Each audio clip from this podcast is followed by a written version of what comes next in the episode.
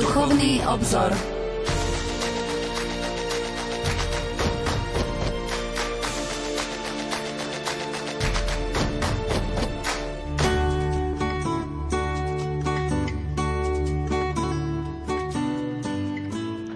Požehnaný a pokojný útorkový večer, milí poslucháči. Vitajte pri počúvaní relácie Duchovný obzor. Pápež svätý Ján Pavol II vo svojom liste všetkým biskupom sveta o eucharistickom tajomstve a kulte Dominice Cene napísal: Keďže Eucharistia je prameňom lásky, vždy bola stredobodom života Kristových učeníkov. Má podobu chleba a vína, čiže pokrmu a nápoja, a teda je človekovi taká blízka a tak úzko spätá s jeho životom ako sám pokrm a nápoj. Uctievanie Boha, ktorý je láska, vyplýva v eucharistickom kulte z intimného vzťahu, ktorým on sám, podobne ako pokrm a nápoj, naplňa naše duchovné bytie a zabezpečuje mu život. Preto práve takéto eucharistické uctievanie Boha najpresnejšie zodpovedá jeho spasiteľným plánom. Sám Otec chce, aby sa mu praví ctitelia takto kláňali. Kristus je tlmočníkom tejto jeho vôle jednak svojimi slovami a jednak touto sviatosťou, ktorá nám umožňuje kláňať sa Otcovi spôsobom, ktorý najlepšie zodpovedá jeho vôli. Milí poslucháči, týmito slovami otváram dnešnú reláciu Duchovný obzor, ktorej budeme pokračovať v rozprávaní o dejinách slávenia svätej omše, teda Eucharistie, o ktorej povedal svätý Ján Pavol II, že je tak spätá so životom človeka ako jedlo a nápoj, z čoho prirodzene vyplýva aj to, že sa jej slávenie v dejinách menilo tak, ako sa menil sám človek. Po minulej téme, kedy sme hovorili o slávení Eucharistie v poapoštolskej dobe, priblížili sme niekoľko svedectiev poapoštolských otcov. Dnes budeme o slávení Eucharistie v kresťanskom stredoveku pokračovať a o tejto téme budeme rozprávať. Dovolte mi, aby som privítal našich dnešných hostí. V štúdiu Rádia Lumen Petra Staroštíka, dekana farára farnosti Banská Bystrica a katedrála. Peter, dobrý večer. Pán Boh daj dobrý večer tebe, Pavol, aj všetkým poslucháčom. A na telefónnej linke Štefana Fábriho, farára farnosti Žilina-Závodie. Štefan, tak verím, že sa počujeme. Dobrý večer. Áno, počujeme sa. Dobrý večer tebe, Pavol, aj otcovi Petrovi. Dúfam, že to tam dneska bezo mňa zvládnete a pozdraviť aj všetkých, ktorí nás počúvajú. Ty zo zdravotných dôvodov si dnes nemohol pricestovať do Banskej Bystrice, tak ti prajeme skoré uzdravenie a budeme ti venovať tebe osobne prvú pieseň, ktorú ti dnes zahráme, tak verím, že poteší. Ale prv ako tak urobíme, 5. pôstnou nedeľou sme vstúpili do záverečnej fázy toho pôstneho obdobia, ktoré teraz prežívame. Ako ho možno vnímate vy dvaja? Peter štúdiu, ty na telefónnej linke, keď po 2 rokoch ho vlastne máme možnosť sláviť aj s veriacimi. Štefan, nech sa páči. Tak určite je to taký zaujímavý čas, naozaj hlavne preto, že po 2 rokoch máme v kostole, a aspoň teda u mňa sa zdá, že ten počet veriacich, aj keď nejde o počet, ale teda niektorí vyjadrili také obavy, že či ľudia si neodvyknú, či sa vrátia. Takže ja mám pocit, že sa vrátili a že prišli, že majú záujem o to duchovné. Takže je to naozaj taký pekný požehnaný čas opäť sláviť Eucharistiu pred plným kostolom. Na to postné obdobie má svoje čaro, má svoju silu. Je to taký zvláštny, zaujímavý čas modlitby, ale aj takých rôznych duchovných bojov, myslím, ktoré všetci spoločne zvádzame. Takže verím, že to bude stať za to a že aj tá Veľká noc, ktorá je pred nami, naozaj bude po 2 rokoch pekná, požehnaná a taká plná síly a hlavne toho spoločenstva, farnosti, kňazov a našich veriacich. Presne, ja to takto nejako vnímam a cítim a chcel by som tiež vyjadriť takú radosť z toho, že znovu spoločne môžeme byť. A teraz aj vlastne to vyslovenie sviatosti zmierenia ako príprava na Veľkú noc, naozaj mnohí prichádzajú tak znovu aj po dlhšom čase s takým otvoreným srdcom a s takou aj radosťou, že už konečne môžu a zároveň aj ja to s takým očakávaním, že teda to slávenie sviatkov, to vrcholné, čo v liturgii vlastne môžeme spoločne prežívať, tak budeme prežívať v tom opravdivom, tom reálnom spoločenstve. Takže ja s takou veľkou radosťou a očakávaním. Štefan, nechceli sme byť bez teba na úvod relácie a takto sme ťa chceli prekvapiť. No to si ma totálne prekvapili. Ja som sedel pri rádiu a som čakal, kedy bude 8 hodín, že si ho pustím a budem počúvať otca Petra. A teraz nás mi zvonilo neznáme číslo, ktoré som nepoznal, a to si bol ty. Chceli sme ťa prekvapiť a pozdraviť, pretože vy ste taká dvojka, naši liturgisti u nás v rádiu, takže tebe prajeme skoré uzdravenie, naozaj všetko dobré, požehnaný. Ďakujem. Požehnaný pôstny čas. A nasledujúca pieseň, ktorá pôjde, tak veríme, že ťa poteší. Vďaka vám aj všetkým, ktorí nás počúvajú. A si tu s nami. Ďakujem. Som v Bystrici a inak som v Závodí pri rádiu. Áno. Ďakujeme veľmi pekne. Tak to bolo liturgista a farár farnosti Žilina-Závodie Štefan Fábri. Ešte pripomeniem, že vysielame naživo. Dnešnú reláciu pre vás vysielajú majster zvuku Richard Švarba, hudobná redaktorka Diana Rauchová a moderátor Pavol Jurčaga.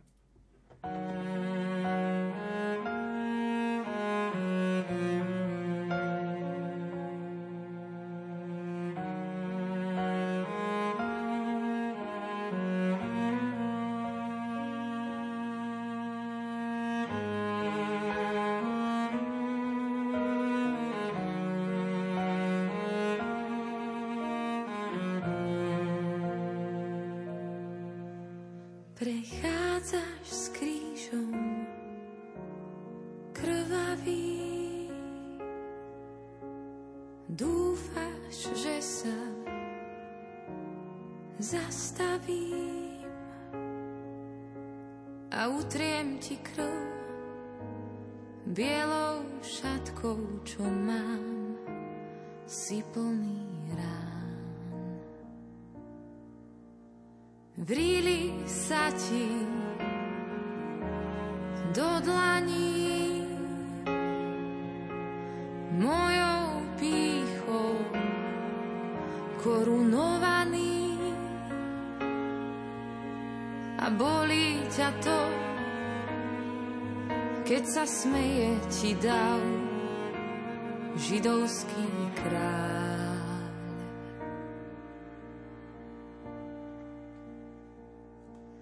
Viem, že ja, tvoja šiestá rana som, každou hádkou s priateľom, každým hriechom, ktorý mám, ťa pribíjam. Viem, že ja ťa predávam, jak ju dáš, a ty mi odpúšťaš, Mesiáš.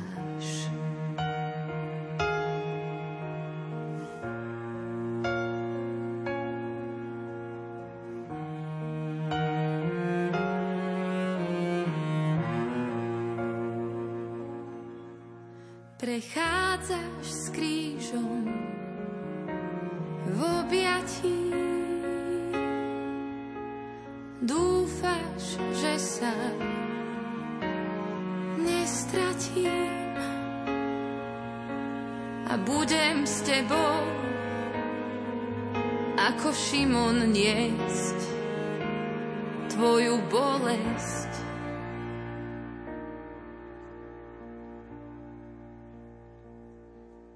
Viem, že ja, tvoja šiestá rana som, každou hádkou s priateľom, každým hriechom, ktorý mám, ťa pribíjam. Viem, že ja ťa predávam, jak ju dáš, a ty mi odpúšťaš.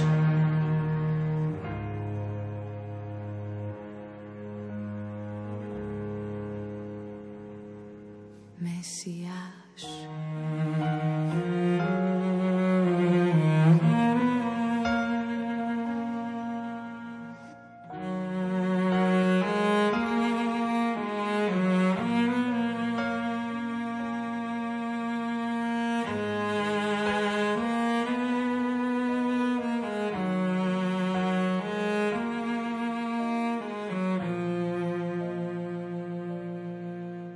Prechádzaš s krížom krvavý, pri mne si sa zastavil a tvoje telo celé trňové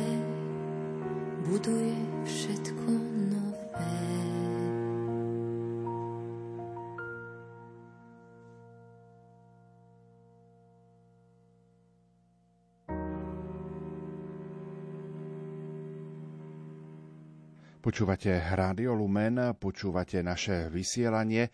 Vo štvrtok oslávi katolícka rozhlasová stanica 29 rokov svojej existencie a sme veľmi radi, že vysielame reláciu Duchovný obzor, kde sa venujeme sláveniu Eucharistie v neskorej antike a v kresťanskom stredoveku. V štúdiu Rádia Lumen je Peter Staroštík, dekan farár farnosti Banská Bystrica katedrála. Peter, skúsme krátko zhrnúť, čo sme o Eucharistii povedali v predchádzajúcich reláciách. Nad tým porozmýšľame, tak si zaspomínať môžeme, že na prvom mieste sme hovorili o tom, že slávenie Eucharistie, ktorá je prameňom a vrcholom liturgie, vychádza z Pánovho príkazu, ktorý dal pri poslednej večeri, keď hovorí apoštolom: toto robte na moju pamiatku. Pavol spomenul si v úvode, že slávenie Eucharistie sa v dejinách menilo tak, ako sa menil človeka. Poznamenal k tomu aj pápež Benedikt XVI, že liturgia je živým darom, ktorý živý Boh vložil do rúk živej cirkvi. A tak preto môžeme vnímať naozaj takú tú živosť, životodárnosť, preto tá liturgia je stále živá, stále rastie, musí rásť spolu s cirkvou. A to sme videli vlastne aj od tých počiatkov cirkvi, od toho základného svedectva apoštolov, ako sa to začalo formovať a vyvíjať. No, prvé storočia cirkvi môžeme nazvať tým obdobím liturgickej takej improvizácie. Formovali sa tam prvé podoby slávenia, ktoré vychádzali najmä zo synagógy, z tých synagogálnych bohoslúžieb. Vznikali prvé liturgické texty, modlitby, prosby. Začínali sa formovať aj prvé sviatky, predovšetkým tie, ktoré pripomínali tie najdôležitejšie udalosti z Ježišovho života. A potom tiež neskôr sa pridávali rôzličné sviatky, spomienky mučeníkov. Teda bol to čas, kedy sa cirkev rozvíjala, ale zároveň treba podotknúť, že to bolo v časoch prenasledovania, že cirkev bola prenasledovaná. A kedy nastáva zmena? Vieme, že prenasledovanie kresťanov na území Rímskej ríše sa skončilo vydaním tzv. Milánskeho ediktu, a to v roku 313. Ovplyvnil tento milánsky edikt aj liturgiu? Tak milánsky edikt, správnejšie by sme mohli povedať milánsky reskript, je všeobecne známe označenie dokumentu, ktorý v roku 313 vydali spolu císar Konštantín I, císar západorímskej ríše, a jeho spoluvladár Licinius, císar zase východnej ríše. No a išlo vlastne v tomto dokumente o dohodu medzi nimi, ktorá mala zaistiť, že ako kresťania, tak aj ostatní obyvatelia majú právo slobodnej voľby, aby boli stupencami akéhokoľvek vyznania, ktoré si sami zvolia. Teda tento reskript zabezpečoval slobodu vyznania pre všetky náboženstva. Treba poznamenať, že nejedná sa len výlučne o kresťanstvo, ako sa to častokrát nesprávne tvrdí, ale že išlo o slobodu vierovyznania. No a kresťanstvo bolo oficiálne za také oficiálne náboženstvo Rímskej ríše vyhlásené až v roku 380, a to cisárom Teodóziom I. Samozrejme, že to, že cirkev získala slobodu, že sa skončilo prenasledovanie, tak to samozrejme aj ovplyvnilo nielen život jednotlivých kresťanov, ktorí mohli slobodne vyznávať svoju vieru, zúčastňovať sa napríklad aj bohoslúžieb, ale aj cirkev ako taká bola tým vlastne oslobodená a tým sa začala rozvíjať a to malo vplyv samozrejme aj na liturgiu. Takže vplyv tejto udalosti na cirkev a liturgiu by som tak trošku mohol zhrnúť v takých niekoľkých bodoch. Najprv by som povedal tú skutočnosť, že cirkev sa akoby tak zabývala, tak udomácnila vo svete. Začínajú sa formovať cirkevné organizačné štruktúry. Mení sa aj vonkajšia podoba cirkvi. Potom slávenie liturgie prebieha už vo väčších mestách, v bazilikách, ktoré sú postavené za pomoci cisára a členov jeho rodiny. Takže vlastne vidíme tam taký ten nový priestor, ktorý sa cirkvi vytvára. No a to so sebou potom nesie istým spôsobom aj takú slávnostnosť, takú triumfalitu. Biskupy boli postavení nároveň najvyšším štátnym úradníkom. Podľa cisárskeho dvorného ceremoniálu boli uvádzaní do úradu. ich spoločenské postavenie vlastne viedlo k takému slávnostnému úradnému aj odevu, čiže sa to tak aj navonok prejavilo. Doplnené tento úrad bol ozdobený rozličnými insígniami, ktorými sa navonok malo vyjadriť, že on to je, ktorý nesie takýto úrad.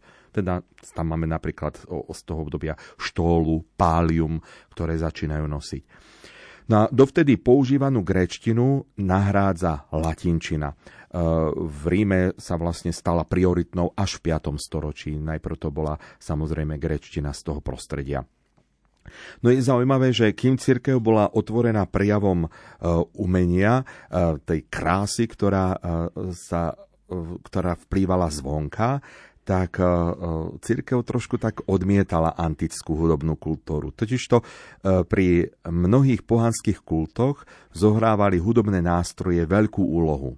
U Rimanov to bola napríklad flauta, u Grékov líra a timpany, a preto sa pri liturgii trošku tak nejako obmedzujú hudobné nástroje a rozmáha sa skôr responsoriálny spev, neskôr dokonca aj antifonálny. Najmä je to začias svätého Ambróza. No a napokon podstatné uľahčenie nedeľného slávenia bohoslúžieb prináša aj zákon, ktorý vydáva cisár Konštantín z 3. marca roku 321, ktorým vyhlasuje tzv. Ctihodný deň slnka za deň pokoja pre všetkých sudcov, pre mestské obyvateľstvo a remeselníkov, ale tiež aj pre obyvateľov na vidieku, ktorí mali takú výnimku, mohli pracovať v tento deň, ale len, aby sa nepremeškala priazeň počasia. Takže tento zákon vlastne prináša nedeľu ako deň pokoja.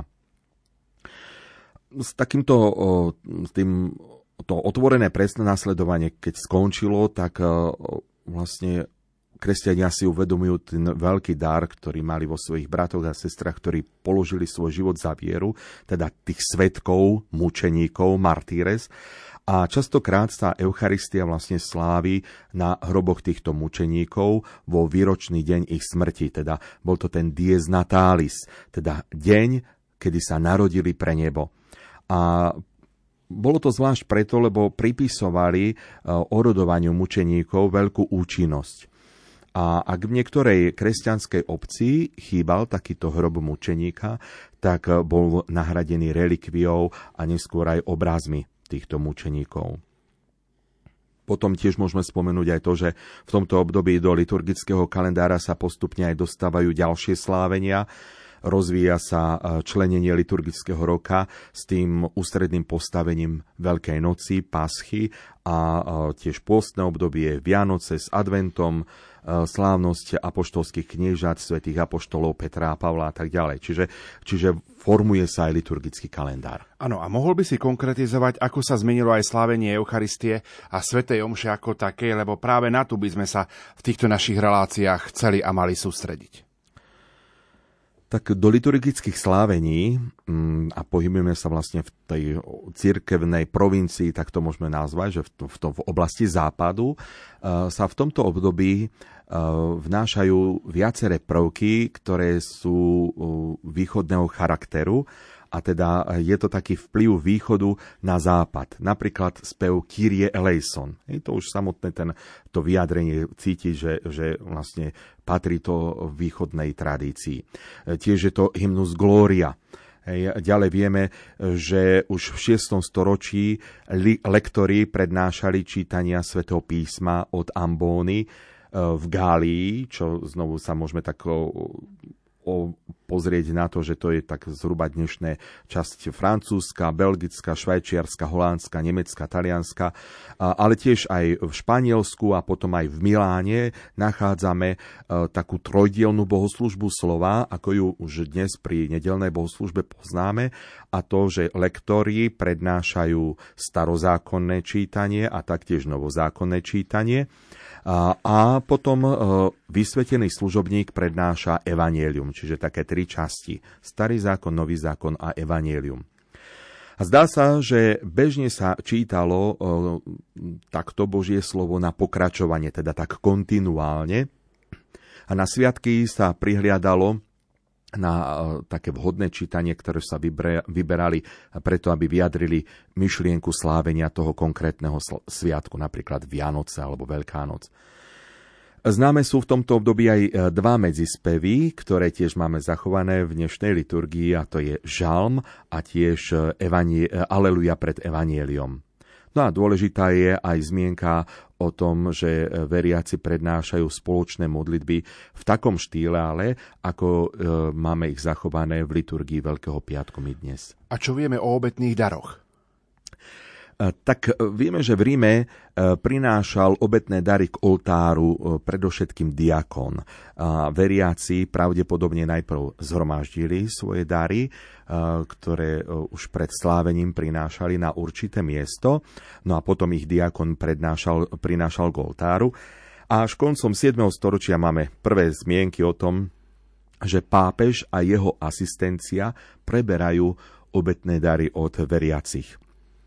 No, potom eucharistická modlitba v tomto čase má črty tej, ktorú opisuje spis Hippolyta Rímskeho, Traditio Apostolica, ktorú sme vlastne aj spomínali v minulej relácii.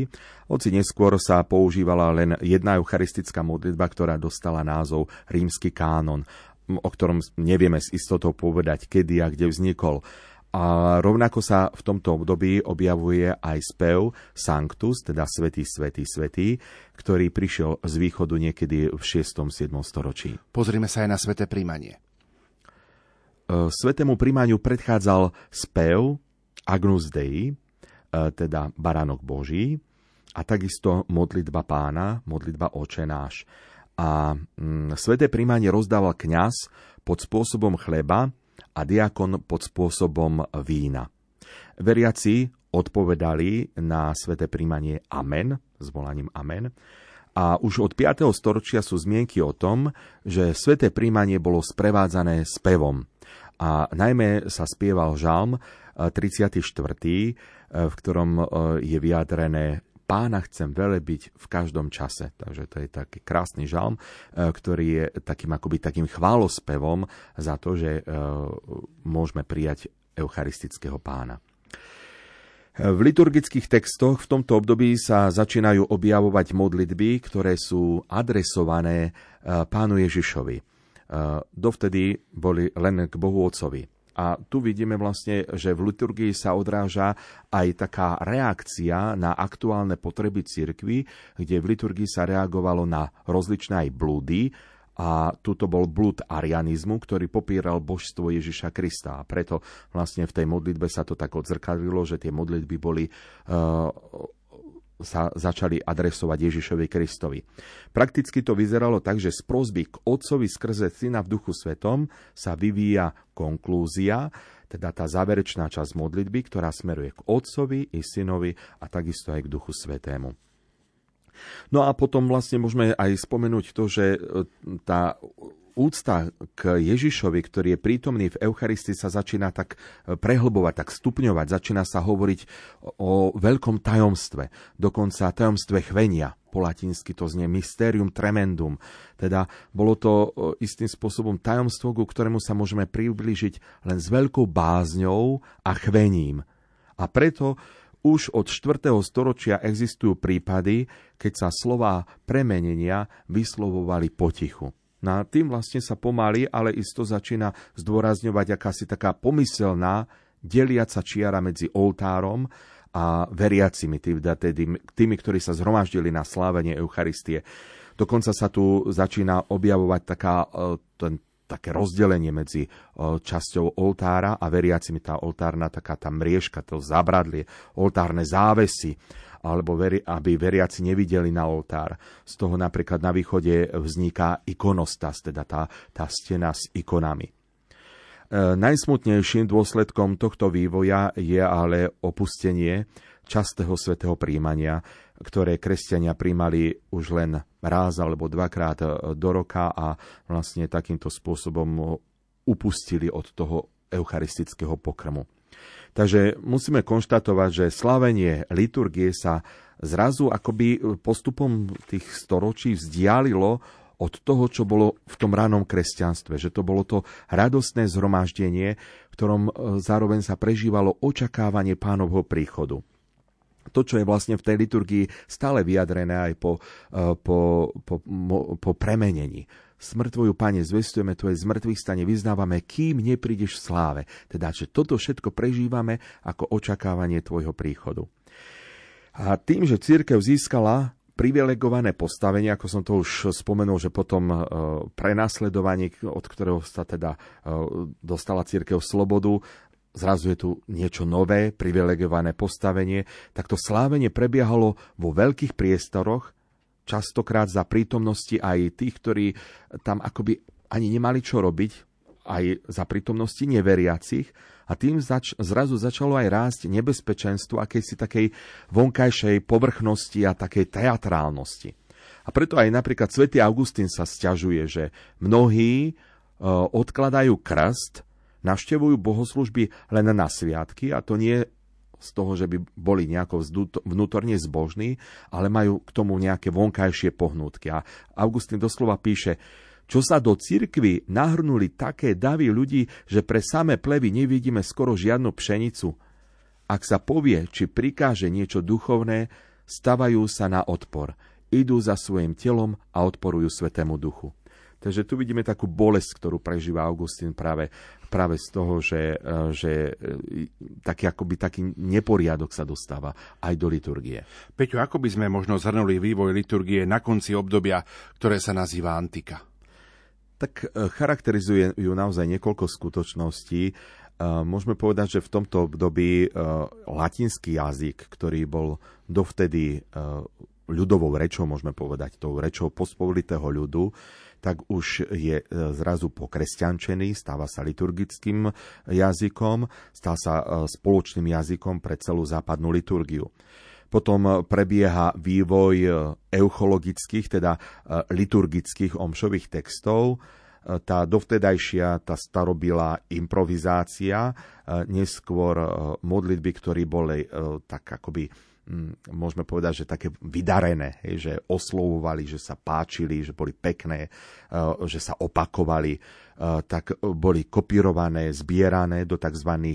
Libelli Sacramentorum. No a to boli teda také zbierky textov, ktoré boli potrebné na celebráciu, a vlastne boli zhrnuté do nich tieto modlitby. V čom môžeme vidieť vlastne aj také zárodky tých budúcich liturgických kníh, ktoré začali vznikať. No a tiež vyvinuli sa rôzne prvky súborov modlitieb pre jednotlivé omše, teda modlitba dňa, modlitba nad obetnými darmi, prefácia, modlitba po prijímaní, tiež modlitba nad ľudom a ďalšie iné modlitby.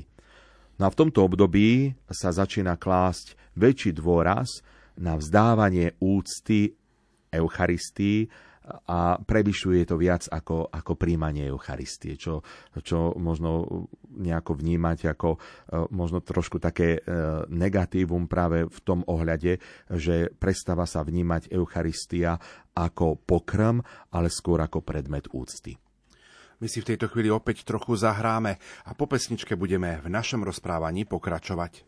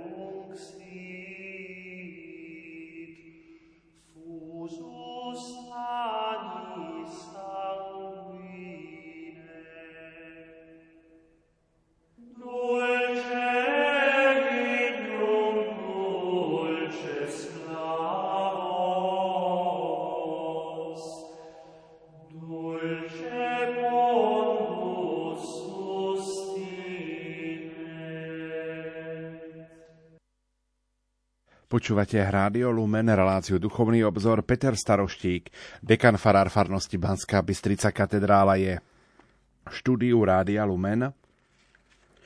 Z dejín liturgie vieme, že dôležitú úlohu v nej zohral tzv. Otec Európy, Karol Veľký, nielen zjednotením veľkého územia do jednotnej ríše, ale napríklad i zjednocovaním liturgie. Ako, Peter? No tak to vidím, Pavol, že máš znalosti z histórie, že si to pamätáme, toto keď sme o tom sa učili v seminári, aj na dejinách cirkvi a takisto samozrejme aj na liturgii. Áno, to obdobie Karolovcov bolo významné pre liturgiu. Nazývame ho aj obdobím tzv. Liturgického ovplyvňovania, pričom myslíme vlastne na galskú a rímsku liturgiu. Boli to storočia takého prechodu. Hnacou silou tam bola na jednej strane vážnosť rímskej cirkvi, ktorá bola vlastne odvodená od tej autority svätého Petra, a na druhej strane istá taká neistota z rozšírenej galskej liturgie, ktorá bola veľmi rozmanitá. No a tu do popredia vystupuje osoba svätého Bonifáca, ktorý sa usiluje o zjednotenie germánskych kmeňov s Rímom a takisto aj s jeho liturgiou. A má to aj také trošku politické pozadie, pretože franský kráľ Pipín III krátky v roku 754 predpísal rímsku liturgiu pre svoje kráľovstvo a toto dielo po jeho smrti potom dokončil v rokoch 785 jeho syn kráľ Karol Veľký. Problémom však bolo, že to, čo sa považovalo za starobilú rímsku liturgiu, taký by sme tomu mohli dať názov, tak bolo v skutočnosti pomiešané s galskými vplyvmi. Bol viditeľný silný proces alegorizácie liturgie, teda akéhosi takého vyjadrovania rôznymi obrazmi, neskôr divadelnými hrami, najmä vplyvom mnícha Alquína z Jorku, neskôr to bol silný zase rozvoj devocionalizmu. Devocionálie sú náboženské predmety, ktoré slúžia pre rozvoj osobnej zbožnosti, napríklad ružence, krížiky, škapuliare, medailoniky a podobné veci. No a vlastne tu bol potom taký priestor pre silné individuálne prežívanie.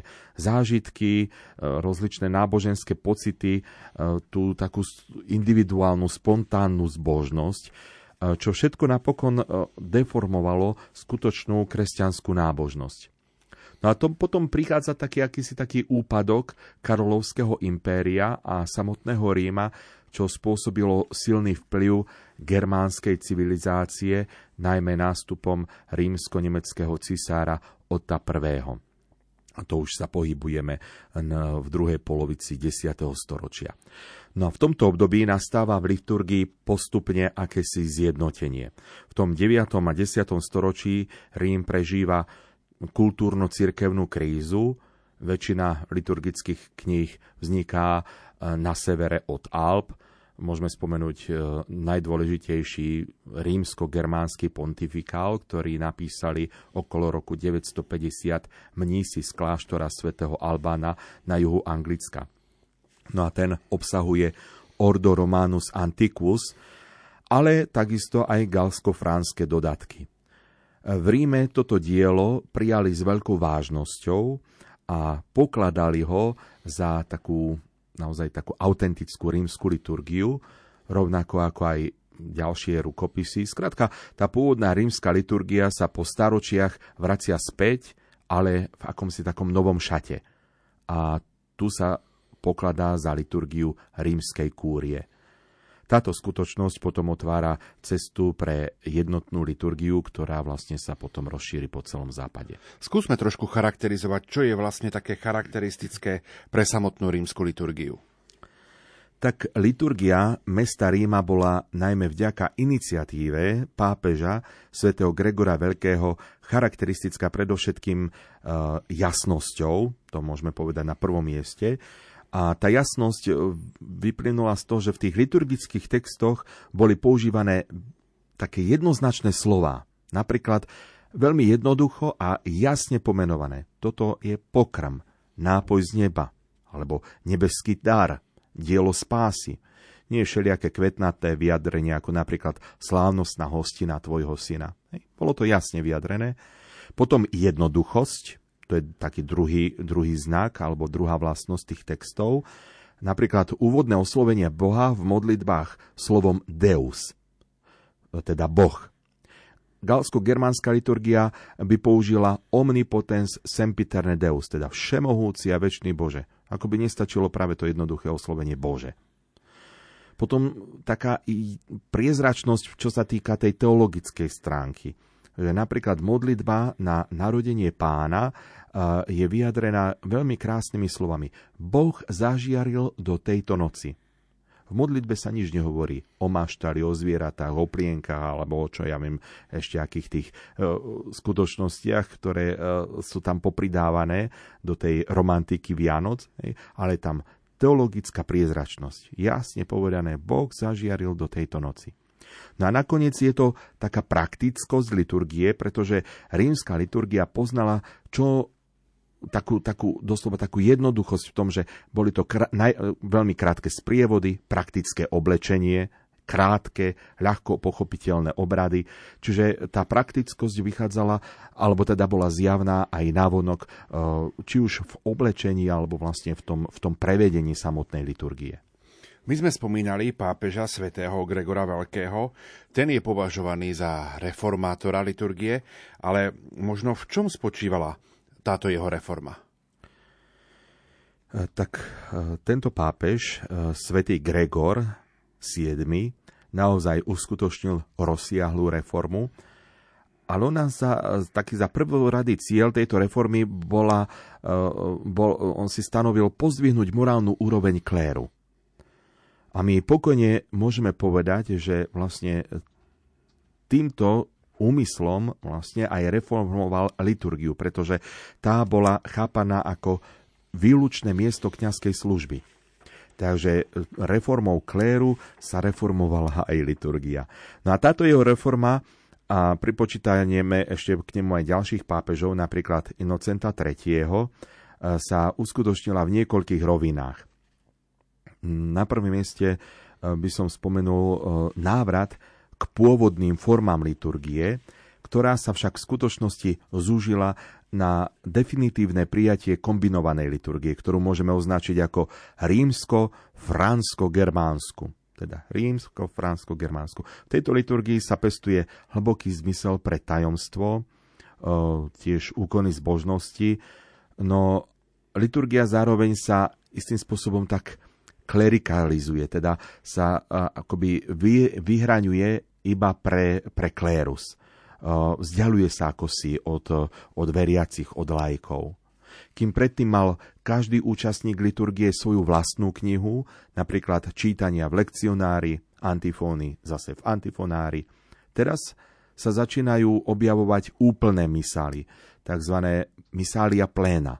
To znamená, že všetky texty, ktoré boli potrebné pre slávenie omše, zrazu sú už v jednej knihe, a ktorú už nepoužívajú všetci, ale používajú iba výlučne kňaz, pretože on jediný sa stáva predstaviteľom liturgie a veriaci sa len pasívne zúčastňujú tohto slávenia.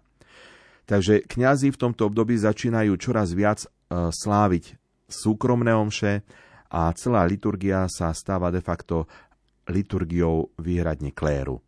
A práve v tomto období sa zavádzajú tie oddelenia, tie mriežky, šránky, alebo tak, ako tomu všade sa to nejako ináč volá, ktoré akoby aj navonok rozdelili cirkev na cirkev klerikov a cirkev ľudu.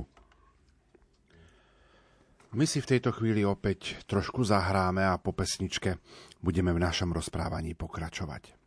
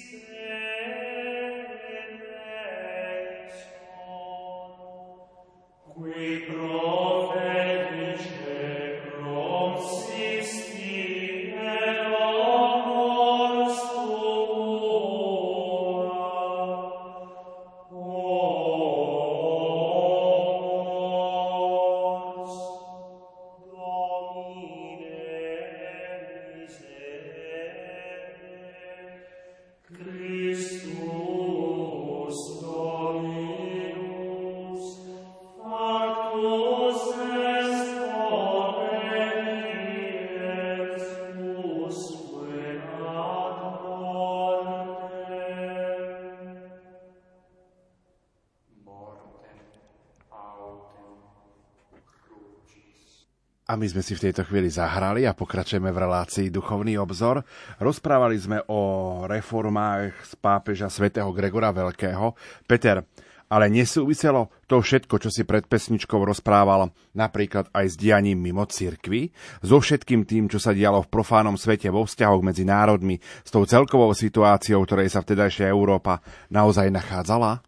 Tak samozrejme, tá situácia cirkvi vo vrcholnom stredoveku bola aj podmienená mnohými faktormi a môžeme vnímať, z tých dejín poznáme, že pápežstvo sa angažovalo v zložitej hre aj talianskej mocenskej politiky. Vytváral sa nezávislý štát pápežský. Mnohí biskupy sa angažovali tiež takisto v politike, či ako svetské kniežatá alebo kráľovskí ministri. Majetok častokrát sa stávalo, že neslúžil na to, na čo mal. Čiže môžeme povedať, že takýmto spôsobom sa cirkev aj sekularizovala. No a nemôžeme nespomenúť tiež križiacké výpravy, tiež vplyv iných kultúr, ktoré sú spojené s rozvojom vlastne obchodných ciest, rozvoj mníšstva, ktorá bola zase spojená s reformou kláštora v Cluny, benediktíni, cisterciáni, premonštráti, kartuziáni, takisto vznik nových rádov žobravých reholí, ako sú františkáni a dominikáni. Čiže vlastne bol to taký veľký pohyb, môžeme povedať, v živote cirkvi. Napriek tomu sme na konci stredoveku svedkami akéhosi úpadu náboženského života a takisto aj liturgickej spirituality. No a niet divu. Sú to dôsledky na jednej strane toho, čo sa dialo v cirkvi, ako napríklad avignonské zajatie pápežov, to je to obdobie 70. rokov v 14. storočí 1309 až 1378, keď pápeži sídlili na miesto Ríma v Avignone vo Francúzsku. Ale takisto je tu západný rozkol, najprv je to dvojpápežstvo, neskôr až trojpápežstvo a takisto vlastne aj ten nešvár, ktorý bol v živote kléru. Takže týmto sa dovršuje rozdelenie medzi hierarchiou a veriacimi laikmi, no a má to aj zaujímavý dôsledok. Kým hierarchia smeruje k svetskému životu, tak zase častokrát veriaci laici sa utiekajú potom k svojej, takej, môžeme to nazvať, ľudovej zbožnosti. Dobre, a čo si pod tou ľudovou zbožnosťou, pod týmto pojmom máme, či môžeme predstaviť? Tak aj dnes ľudovú zbožnosť, poznáme tento pojem, tzv. Pia exercícia. Je to vlastne nábožnosť jednoduchých ľudí, ktorá sa prejavuje túžbou po citových zážitkoch, napríklad túžba vidieť premenenú hostiu. To sa vlastne stretávame s tým v stredoveku a prvýkrát máme dosvedčené pozdvihovanie v Paríži krátko po roku 1200.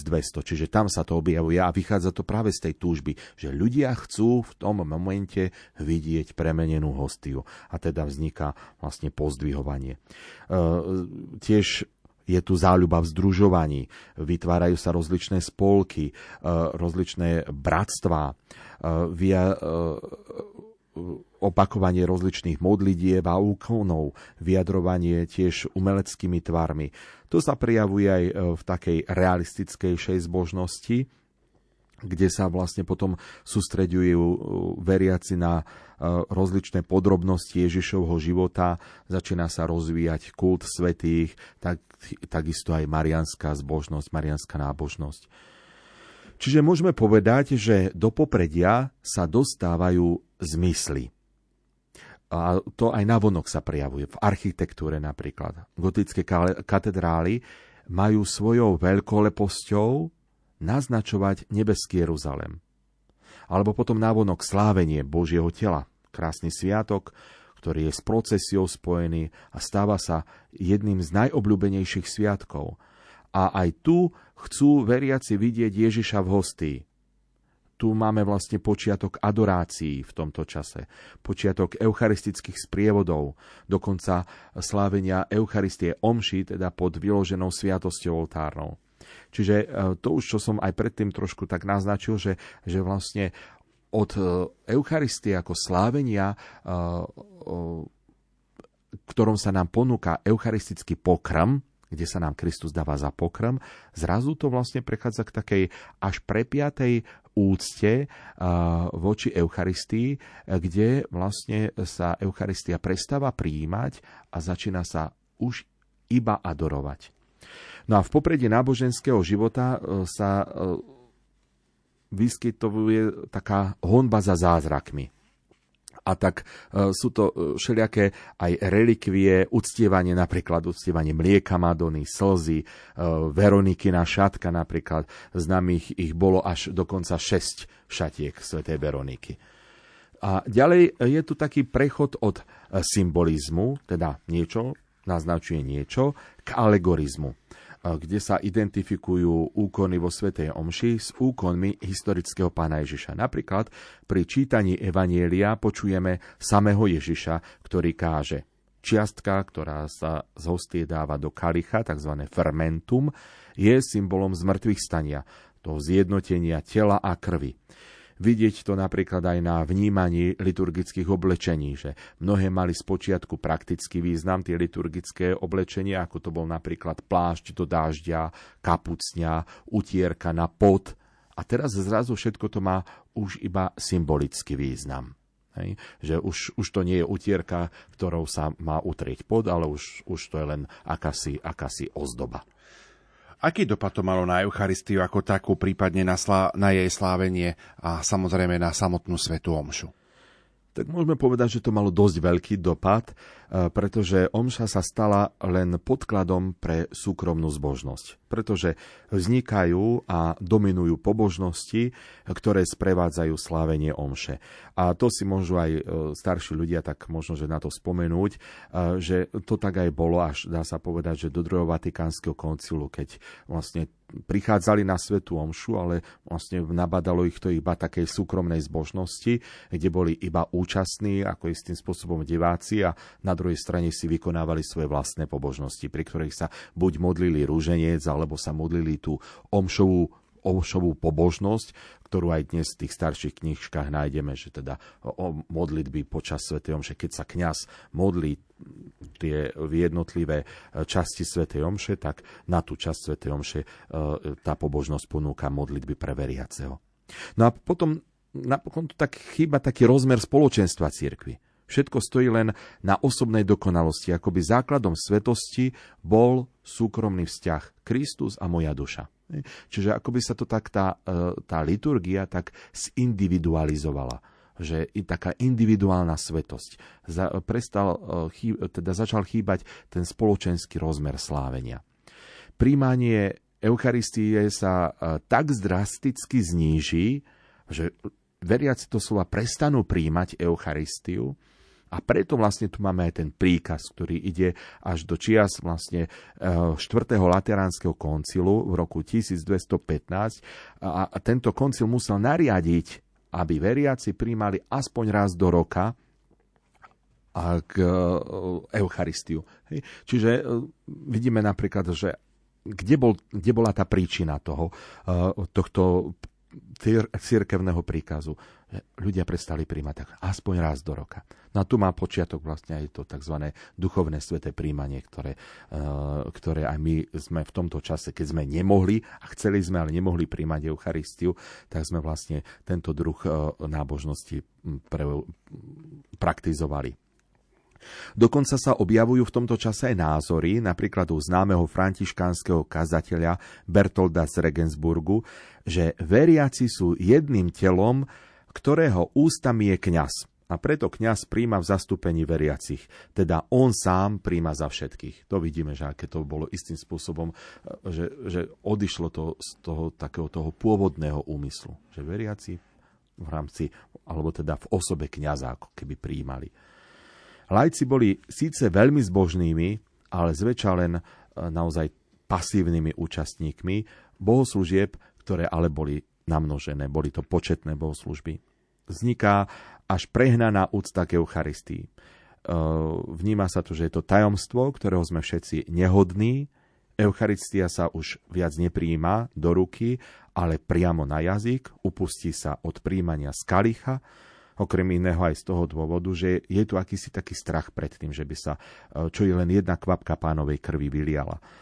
Svätej omši sa niekedy prisudzujú až magické účinky, vznikajú stále nové votívne omše, teda tie texty narastajú, rozličné sviatky pribúdajú, narastá počet tzv. Tichých, čiže čítaných omší. No a objavujú sa aj kňazi, ktorí boli nazvaní oltárnici, ktorí niekedy ani neodchádzali od oltára, len denne celebrovali množstvo svätých omší, jednu za druhou. A tak sme svedkami takého zvláštneho posunu. Kým v tej prvotnej cirkvi, ako sme o tom rozprávali aj v minulej relácii, sa cirkev schádzala ako jednotné spoločenstvo, aby slávila pamiatku Pána, tak zhruba v 5. a 6. storočí je v popredí zhromažďovanie mestnej komunity so svojím biskupom, alebo v Ríme to bolo s pápežom. No a tu už zrazu v tomto vrcholnom stredoveku dominuje súkromná omša, teda omša kňaza, bez komunity, bez veriacich, iba s jedným ministrantom, len za jedným cieľom. Sprítomniť najsvätejšiu obetu, aby bolo zadosť učinené súkromnej intencii, teda súkromnému úmyslu niektorého veriaceho. Čiže taký individualizmus, ktorý sa do toho vniesol. Samozrejme, že musíme spomenúť a vyzdvihnúť aj hlbokú zbožnosť širokých kruhov veriacich, naozaj takú veľkú vrúcnosť, s akou sa vedia obetovať. Rozvíja sa v tomto období aj mystika, teda umenie ponoriť sa do hlbín duše, či povzniesť aj dušu k výšinám neba. A môžeme spomenúť aj vynikajúcich svetcov, ako svätého Bernarda z Clairvaux, Hildegardu z Bingenu, Alžbetu zo Schönau. Rovnaký rozvoj zaznamenalo aj napríklad liturgické básnictvo, z ktorého aj dodnes čerpáme. Vznikli nové hymny, sekvencie, z ktorých mnohé sú vzácnymi skvostami dodnes. Napríklad by som spomenul svätého Tomáša Akvinského a jeho eucharistické hymny, ktoré vlastne on pripravil, texty svätej omše a tieto hymny pre sviatok Božieho tela. A ktoré používame dodnes. Áno, sú veľmi krásne, napríklad aj spievame našu obľúbenú 270-ku z Jekajsky, klaniam sa ti vrúcne, alebo ctíme túto sviatoslávnu. Peťo, čas dnešnej relácie sa naplňa. Je veľmi dôležité, že si trošku predstavujeme aj napríklad tento stredovek a vývoj svätej omše, ako sa vyvíjala, aj preto, aby sme naozaj pochopili význam a hodnotu svätej omše u nás v súčasnosti. Presne tak, lebo vlastne, ak to nebudeme takto spoznať, tak myslím si, že potom nemôžeme ani chápať to, prečo dnes cirkev takýmto spôsobom slávi a čo to vlastne v sebe nesie a zahrňa. Takže ja si to vždy tak uvedomujem pri tom slávení, že častokrát sú to naozaj tie vzácne, krásne, historické, starodávne texty, ktoré cirkev tu vždy mala a že sa to všetko tak rozvíjalo postupne a tak, ako cirkev žije, ako si to ty v úvode tej svätej omše povedal, tak aj tá liturgia neustále žije. A je to aj pozvanie veriacich, aby slávili tohto ročnú Veľkú noc. Je to veľké pozvanie a je to taká, myslím si, že dnes pre nás taká výnimočná vec, že spoločne môžeme byť pri Pánovom oltári a sláviť sviatky umúčenia a zmŕtvychvstania nášho Pána. Toľko dnešná relácia Duchovný obzor. Naším hosťom bol Peter Staroštík, dekan farár farnosti Banská Bystrica katedrála a za pozornosť vám ďakujú majster zvuku Richard Švarba, hudobná redaktorka Diana Rauchová a moderátor Pavol Jurčaga. Do počutia. Do počutia, požehnaný večer. Christus factus est.